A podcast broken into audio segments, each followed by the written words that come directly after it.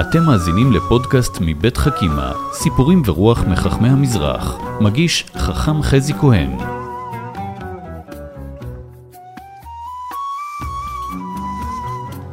שלום לכם, אתם איתנו בפודקאסט של חכימה, הסכת שהכותרת שלו היא חכמים. בפודקאסט הזה אנחנו מספרים על חכמים, לומדים מתורתם, מספרים אודותם ועל אה, המפעלים העצומים שהם עשו. והיום הדמות שנדבר עליה היא הרב חיים דוד הלוי, פוסק חשוב, רב אה, אה, ערים, חבר הרבנות הראשית. וכדרכנו נשתדל לפתוח בסיפור, והסיפור שלנו הוא בעצם תמונה מאוד יפה. יום אחד כשהרב חיים דוד הלוי, עוד בהיותו ילד צעיר כבן שש או שבע, יושב שם בשכונה, שכונת דוברי לדינו, הרב חיים דוד הלוי מגיע ממשפחה ספרדית, והוא שם מתחיל לסדר קצת כיסאות, והילדים מסתכלים ואומרים לו, מה אתה עושה פה? מה, מה הולך לקרות? והוא אומר חכו, והוא מסדר ככה את הכיסאות במעגל, יושב באמצע ומתחיל לתת שיעור לכיסאות הריקים כבר בגיל שש.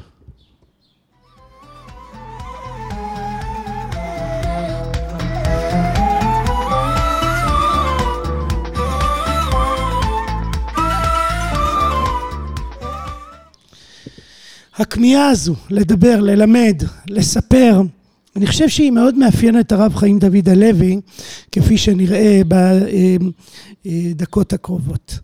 אז הוא נולד ב-1924 בירושלים למשפחה ספרדית דוברת לדינו, והוא הלך ללמוד בישיבת פורת יוסף. זו החלטה לא מובנת מאליה, אבל המשפחה בעצם שולחת אותו לשם, ישיבה חדשה, אחת הישיבות החשובות ביותר, לצידו לומדים תלמידים שהפכו לגדולי ישראל בדור הבא, הרב מרדכי אליהו, הרב עובדיה יוסף, הרב בן ציון אבא שאול, הוא לומד שם בישיבה, אבל הוא קצת אה, חריג בישיבה, משום שהוא נוטה אחרי הרב עוזיאל נשיא הישיבה, ולא אחרי, אחרי הנהלת הישיבה והרב עזרא עטיה ראש הישיבה. בתוך הישיבה עצמה מתגוששות שתי עמדות, שני עולמות. ההנהלה של הישיבה נוטה אחרי אגודה, אבל הרב עוזיאל נשיא הישיבה מושך לכיוון הציוני, לכיוון המזרחי. עוסק הרבה גם בחוכמת ישראל ולא רק בהלכה פסוקה ובתלמוד. והרב חיים דוד הלוי נמשך אחרי מורו ורבו הרב עוזיאל דבר שימשיך לימים רבים במהלך הדרך. הוא לומד אצלו גם מחשבת ישראל כוזרי ומאוד מושפע מתפיסותיו ובמקביל הוא גם לומד אנגלית זה לא דבר מובן מאליו שבחור ישיבה מקדיש זמן ללימוד אנגלית והביקורת הגדולה על הרב חיים דוד הלוי בישיבה לא הייתה שהוא לומד אנגלית אלא שהוא גם נהנה מזה. כלומר יש פה איזה מישהו בחור שמצד אחד מאוד מחויב ללימוד התורה שליבו וראשו בתוך הלימוד בעמקות והבנה שהוא מתגלה כאחד הבחורים הרציניים וכבחור מבטיח שיהיה רב משמעותי בעם ישראל. מצד שני הבחור הזה ציוני נמשך אחרי הרב עוזיאל, עוסק במחשבת ישראל, לומד אנגלית ואפילו נהנה מזה, שזה באמת אולי החטא היותר חמור. אבל הרב חיים דוד הלוי הוא איש עצמאי, אנחנו נראה את זה גם בהמשך, תפיסת עולם מאוד עמוקה שהוא מנהל את חייו על פי תפיסתו והוא גם מרחיב את השכלתו בסמינר סמינר המזרחי באותם הימים. הוא נישא למרים בתו של הרב וקנין, הרב הספרדי של טבריה, תלמיד חכם גדול, ולאחר מכן הופך להיות רב של שתי שכונות בירושלים, במקביל הנה הרב עוזיאל חוזר אלינו, הוא משמש מזכירו של הרב עוזיאל והרב חיים דוד הלוי אומר שהתקופה הזו היא תקופה מאוד משמעותית בחייו. העמידה שם לצידו של הראשון לציון, הרב הראשי, הרב עוזיאל, שמשתף פעולה עם הרב הרצוג, הרב הראשי, והם בונים את התשתית של הרבנות הראשית, ובעצם אה, מנהלים אה, חיי דת ורוח במהלך הקמת המדינה ובניית מוסדותיה. התקופה הזו, ככה הרב חיים דוד הלוי מספר, הייתה תקופה מאוד משמעותית, שבה הוא שימש ולמד תורה גדולה מהרב עוזיאל, וב-1951 הוא הופך להיות רבה של ראשון לציון.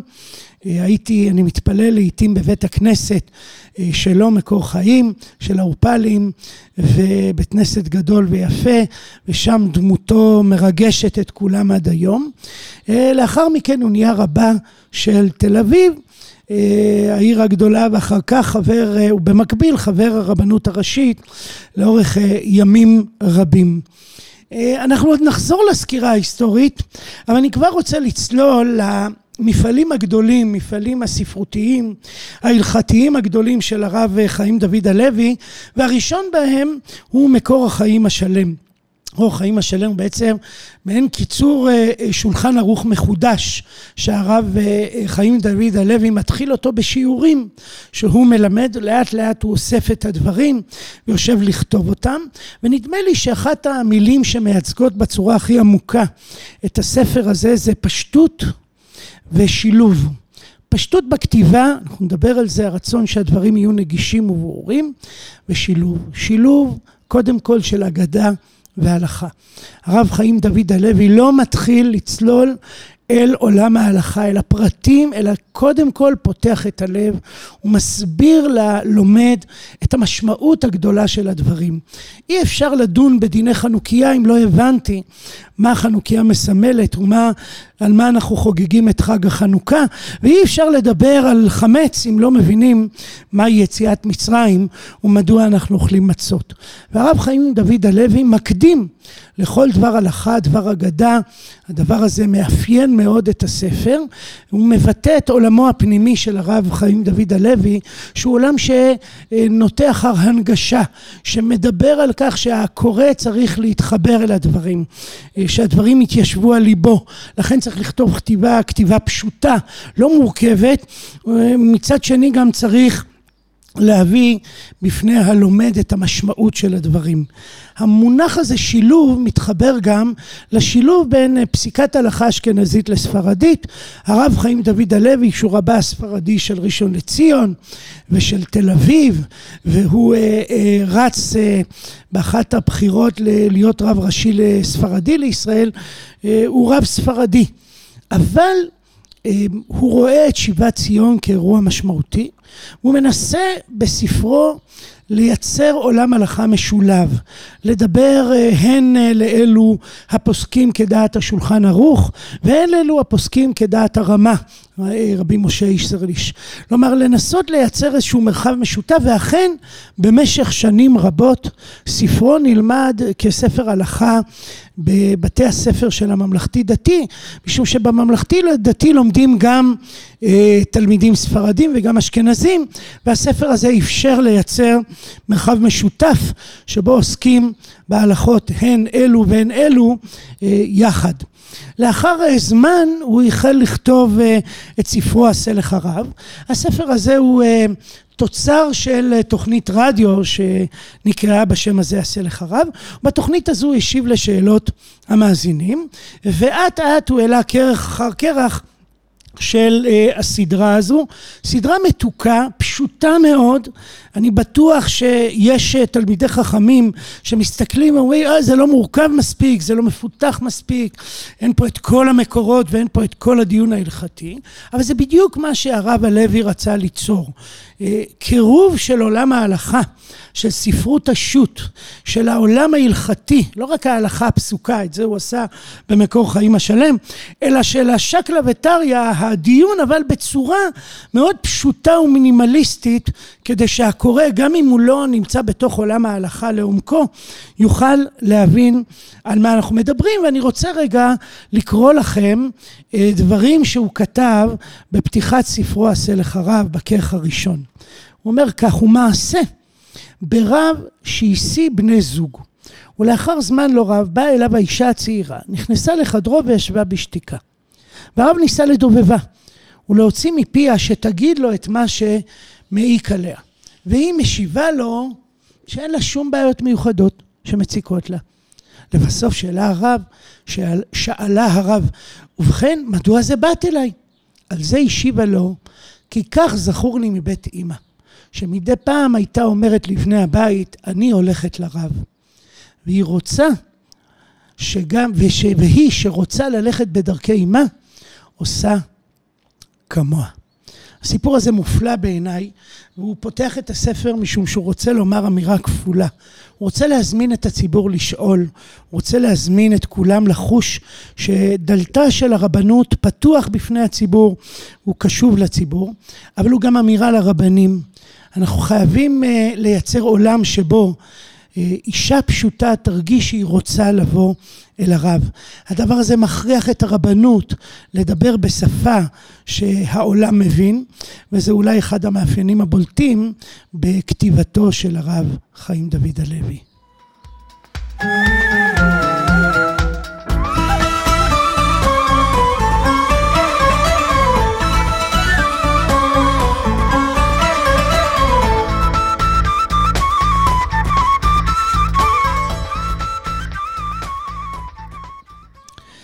הרעיון הזה שהתורה של כולם ושהרב צריך להיות אה, אה, למען כולם, אה, ניכרת מאוד בסדרה עשה לך רב, לא רק בסגנון הפשוט, אלא גם במגוון העצום של השאלות, במגוון העצום של השואלים. את הרב חיים דוד הלוי לא שואלים רק אנשים דתיים, אלא אנשים שמתעניינים ביהדות, ובכלל אנשים שסקרנים לגבי העולם היהודי, מנסים להבין מה יש לתורה, ליהדות לומר. הספר גם מאופיין בחיבור מרתק בין עולם מחשבה לעולם אגדה. אתה יכול לקרוא בו עניינים שקשורים לגאולת ישראל והמשמעות של הציונות.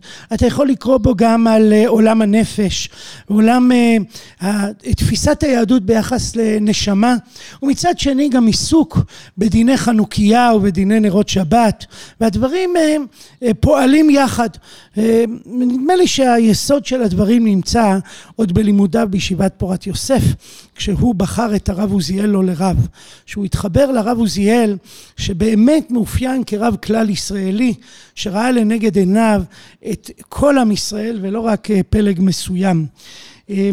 חוקרים הראו שהרב חיים דוד הלוי גם עשה דברים שהרב עוזיאל לא עשה. למשל, הרב דוד חיים הלוי נמשך אל עולם הקבלה, עסק בו, פירש מעט ממנו, הסביר מה שהרב עוזיאל למשל לא עשה, וגם זה בעיניי אמירה משמעותית שהרב אינו מדקלם את הרבנים שקודמים לו, אלא בעצם מייצר שדה חדש מתוך העולם שנמצא לפניו.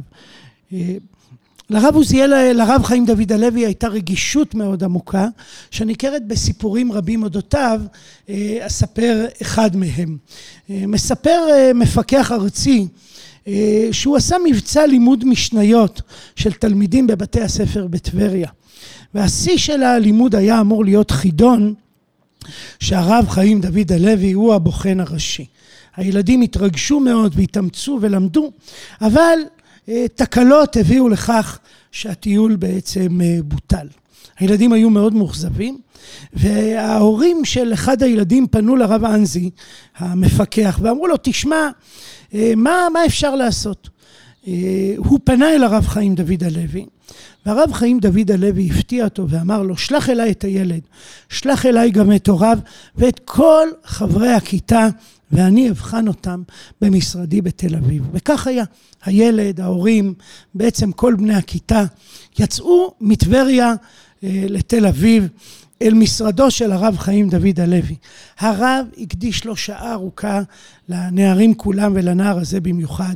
הוא בחן אותם, באמת הנער הזה התאמן בצורה יוצאת דופן וזכה בחידון.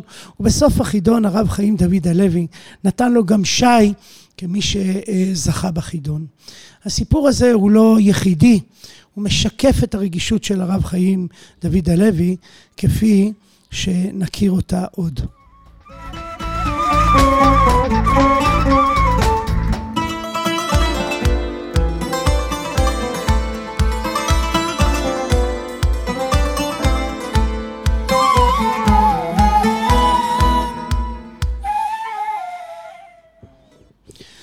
סיפור אחר הוא הסיפור שקשור לזכייתו בפרס ישראל. הרב חיים דוד הלוי זכה בפרסים, הוא כתב עוד ספרים שנזכיר בהמשך. כשהוא זכה בפרס ישראל בטקס הגדול הוא, הת, הוא התכבד ל, לנאום בשם הזוכים בפרס והוא ניגש אה, במהלך הטקס ללחוץ את ידי הנוכחים, את אה, נשיא המדינה, נשיא בית המשפט העליון, ראש הממשלה, אבל להפתעת כולם הוא דווקא התחיל אה, במקום מאוד מאוד משני, הוא הלך אל המזכירה שישבה שם בצד הקוורדיה המיוחדת הזו והנכבדת הזו, הוא ניגש אליה וקודם כל הודה לה, ורק אחר כך עבר להודות אה, לכל גדולי האומה. לאחר מכן הוא הסביר לתלמידיו כי פעמים רבות אנחנו שוכחים את האנשים שעמלים אה, על מלאכתם הנאמנה ולכן היה חשוב לו להודות דווקא בראש ובראשונה לאותה מזכירה שעמלה קשה על כל הטקס וארגנה אותו, ורק אחר כך להודות לכל האנשים שבאמת הם דמויות גדולות וחשובות, אבל התודה להם היא מובנת מאליה.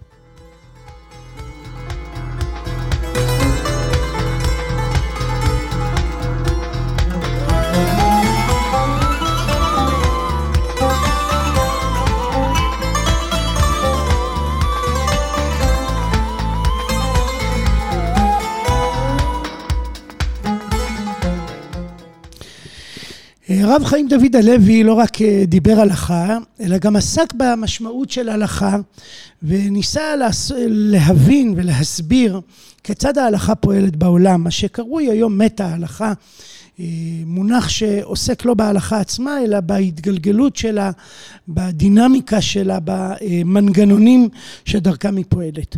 ולרב חיים דוד הלוי היה אה, עיקרון מאוד מאוד חשוב אה, רעיון מאוד חשוב שעליו הוא דיבר הרבה, וזה שההלכה הולכת. ההלכה נעה עם הזמן, מגיבה אל המציאות, ודווקא בגלל שיש בה גמישות, הרי שהיא נצחית.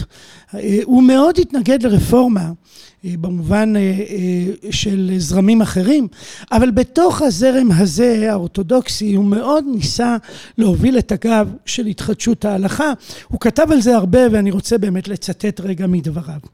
אומר הרב חיים דוד הלוי בספרו עשה לך רב, וטועה מאוד כל החושב שההלכה היא קפואה, ואין לסטות ממנה ימין לשמאל, אלא אדרבה, אין גמישות כגמישותה של ההלכה, שכן יכול מורה הוראה בישראל לפסוק באותה שאלה עצמה ובאותה שעה עצמה לשני שואלים, ולהטריף לאחד ולהכשיר לאחר. כידוע למורה הוראה באיסור והיתר והדברים ארוכים. ורק בזכות גמישותה של ההלכה. יכול היה עם ישראל בכוח חידושים רבים ומועילים שחידשו חכמי ישראל לדורותיהם ללכת במובן של ההלכה בדרך התורה והמצווה אלפי שנים. ואם יעמוד להם לחכמי דורנו אומץ ליבם לחדש חידושי ההלכה לאמיתה של תורה בנאמנות מוחלטת לגופי ההלכה הכתובה והמסורה תוסיף ההלכה להיות דרכו של עם ישראל עד סוף כל הדורות. ואכן הרב חיים דוד הלוי בפסיקותיו ניסה לעיין במקורות מתוך מבט שבוחן את המציאות. הוא עסק בשאלות שהמודרנה הניחה לפתחם, הוא עסק בשאלות של הקמת המדינה וציונות, אבל גם בשאלות שעוסקות בענייני העולם הזה אה, בחיים המודרניים, כמו גילוח בחול המועד ושאלות נוספות, שבהם או תפילת הדרך שאותה הוא הציע לשנות מעט, ולא לדבר על חיות אה, רעות בדרך, משום שתנסו רגע לחשוב מתי נסעתם בדרך, אם אתם לא קיבוצניקים או מושבניקים, ופגשתם אה, חיה רעה מסכנת. ניסו, הציע להחליף את זה במונח תאונות, ואולי אה, בעקבותיו אפשר להוסיף מונחים נוספים. מה הרעיון שלו היה, רב חיים דוד הלוי השתדל מאוד לדבר על תורה מתחדשת בתוך השפה ההלכתית המחייבת, ולגזור את ההלכה כפי שהיא מתאימה לעולם המודרני. הרעיון הזה הוביל אותו גם למחשבה מאוד מפתיעה, שרבים שחלקו עליה, ואני רוצה לקרוא לה תורת אה, החללים. יש חלל פנוי, תורת החללים הפנויים, מונח שנלקח מהרב רבי נחמן מברסלב, ואני רוצה להטיל אותו על עולם ההלכה. הרב חיים דוד הלוי בעצם טען שיש דברים שההלכה אינה מכריעה בהם, שבעצם היא משאירה חלל פנוי להכרעה של העם, שאלות שקשורות לתפיסת עולם, האם היהדות היא אה, סוציאליסטית או קפיטליסטית, שאלה שנתחבטו בה הרבה והקיבוץ הדתי ניסה כל הזמן להציע מקורות שהיהדות היא אה, סוציאליסטית וכנגדה היו כאלה שטענו שהתורה דווקא קפיטליסטית. והרב חיים דוד הלוי ביקש לטעון שהתורה לא מתערבת בנושא הזה משום שהנושא הזה נתון לשיקול אה, העם, ירצה העם יבחר שיטה כזו, ירצה העם יבחר דווקא שיטה כזו אבל התורה רוצה לומר לא משנה משנה באיזה שיטה תבחר, יש לנו מה לומר על פרטים בתוך המהלך. נוכל לומר לך על מה צריך לשמור, מהם העוגנים, איזה גבולות אסור לחצות, בתוך השיטה שאותה בחרת. אני אצטט רגע מדבריו אה, החכמים מאוד, אף על פי כן אמרנו שיש חצי אמת בטענה זו, שכן יש בתורה שטח מסוים, שבו באו הדברים במקוון סתומים ועמומים. בשום פנים הם למצוא בתורה תיאור משטר מדיני או כלכלי ברור. התורה לא בעד מלוכה, התורה לא בעד דמוקרטיה. היא מאפשרת לנו לבחור, וברור שאנחנו נבחר בדמוקרטיה, אבל היא לא בעד מהלך כזה או מהלך כזה, אלא ברגע שנבחר את השיטה שנרצה לפעול בה, התורה תעסוק בגבולותיה, במגבלותיה, בתכנים, אה, באמירות מסוימות, במנגנונים מסוימים שראוי לשמור, וכך הוא, אני ממשיך לצטט. אפילו פרשת המלך באה סתומה. עד שגרמה למחלוקת רבותינו בתלמוד אם היא בכלל מצווה או רשות. ואף שנפסקה הלכה כגדולי הראשונים שזו מצווה, עם זאת גדולי הפרשנים דיברו בחריפות נגד המלכות כשיטת ממשל. ומצווה זו הלא באה להסדיר את המשפט המדיני בחברה שומרת תורה ומדוע ניתנה בצורה סתומה ועמומה. והדבר נשנה בכמה משטחי החיים הנוגעים לחיי חברה ומדינה. ולכן הרב חיים דוד הלוי למשל סובר שהתורה אינה מתירה או אוסרת מתן שטחים תמורת שלום. בניגוד לאלה סוברים שהיא אוסרת. ובניגוד לאלה שסוברים שהיא דווקא מתירה. הרב חיים דוד הלוי נאמן לתורת החללים הפנויים ואומר זו החלטה סוברנית של המדינה, של עם ישראל בתקופה הנתונה. אלא שברגע שעם ישראל יחליט החלטה כזו או אחרת, יהיה להלכה מה לומר על סיכון וסיכוי, יהיה לה מה לומר מתי זה כבר לא לגיטימי ומתי זה לגיטימי מאוד. התפיסה הזו של החללים הפנויים, שהיא תפיסה לא מקובלת בעולם הדתי, היא אה, יוצרת מצב מעניין, שיש להלכה מה לומר על איך נוטלים ידיים כשאני ניגש לאכול סנדוויץ', אבל היא דווקא מעדיפה להשאיר דברים אה, סתומים כשהיא עוסקת בשאלות גדולות שהן הכרעה של העם. והתפיסה הזו מאפשרת בעיניי שני דברים. היא מאפשרת חיים מודרניים. שבהן תפיסות מתחלפות, עולמות נפתחים, גישות אה, חדשות נכנסות אל תוך המרחב, ובעצם אני אה, חופשי לבחור בהם או לבחור מהם. זה דבר אחד. והדבר השני, כך התורה הופכת לנצחית. משום שהתורה למשל לא בעד מלוכה. כפי שחלק חושבים, ולכן אני לא מצפה למלוכה, אני לא חולם על מלוכה, אני חי בעולם דמוקרטי, הדמוקרטיה היא אומנם השיטה, השיטה גרועה, אבל היא הטובה מכל השיטות הגרועות הקיימות, ולכן בעצם אני נוטה אחרי דמוקרטיה. ממילא אם התורה לא קבעה שהיא בעד מלוכה, הרי שאני יכול לתת לתורה להיות משמעותית ורלוונטית גם בעולמי הדמוקרטי إيه، كما كمشال